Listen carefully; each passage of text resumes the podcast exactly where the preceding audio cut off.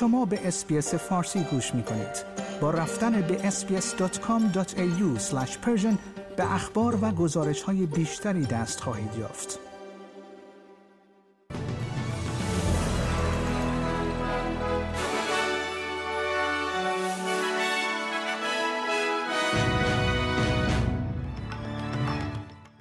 اسکات موریسون نخست وزیر استرالیا می‌گوید که ابراز نگرانی خود را با همتای اندونزیایی خود در مورد برنامه های ولادیمیر پوتین رئیس جمهور روسیه برای شرکت در نشست سران گروه بیست در بالی اعلام کرده است.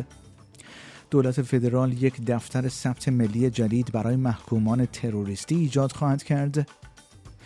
و زرابخانه سلطنتی استرالیا سکه دو دلاری جدیدی منتشر کرده است که به کارگران خط مقدم که در طول همهگیری کووید 19 نقش کلیدی ایفا کردند ادای احترام می کند.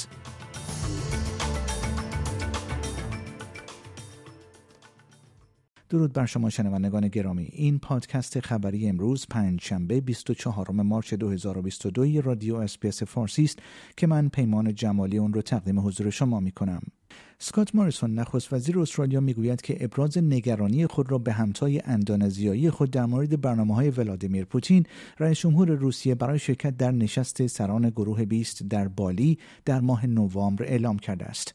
سفیر روسیه در اندونزی اعلام کرده است که آقای پوتین قصد دارد در این اجلاس حضور داشته باشد و همین امر باعث درخواست برخی از اعضا برای منع این کشور از عضویت در این گروه شده است. روسیه می‌گوید سایر کشورهای عضو گروه 20 نمی توانند این کشور را از حضور در این نشست منع کنند. آقای موریسون می‌گوید که با جوکو ویدودو رئیس جمهور اندونزی درباره این موضوع صحبت کرده است.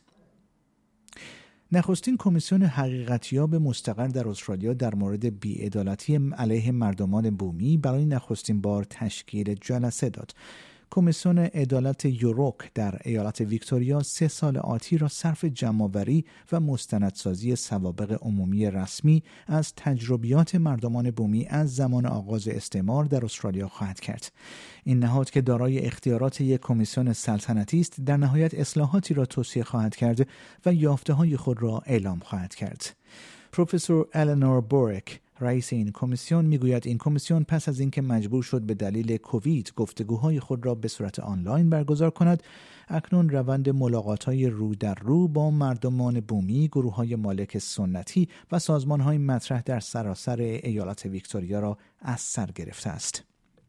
شرکت داروسازی مدرنا تایید کرده است که یک دفتر مرکزی منطقه‌ای و مرکز تولید واکسن mRNA در ملبورن ایجاد خواهد کرد. به تازگی جزئیات بیشتری از قرارداد چند میلیارد دلاری اعلام شده در ماه دسامبر گذشته بین این شرکت و دولت‌های ایالت ویکتوریا و دولت فدرال اعلام شده است.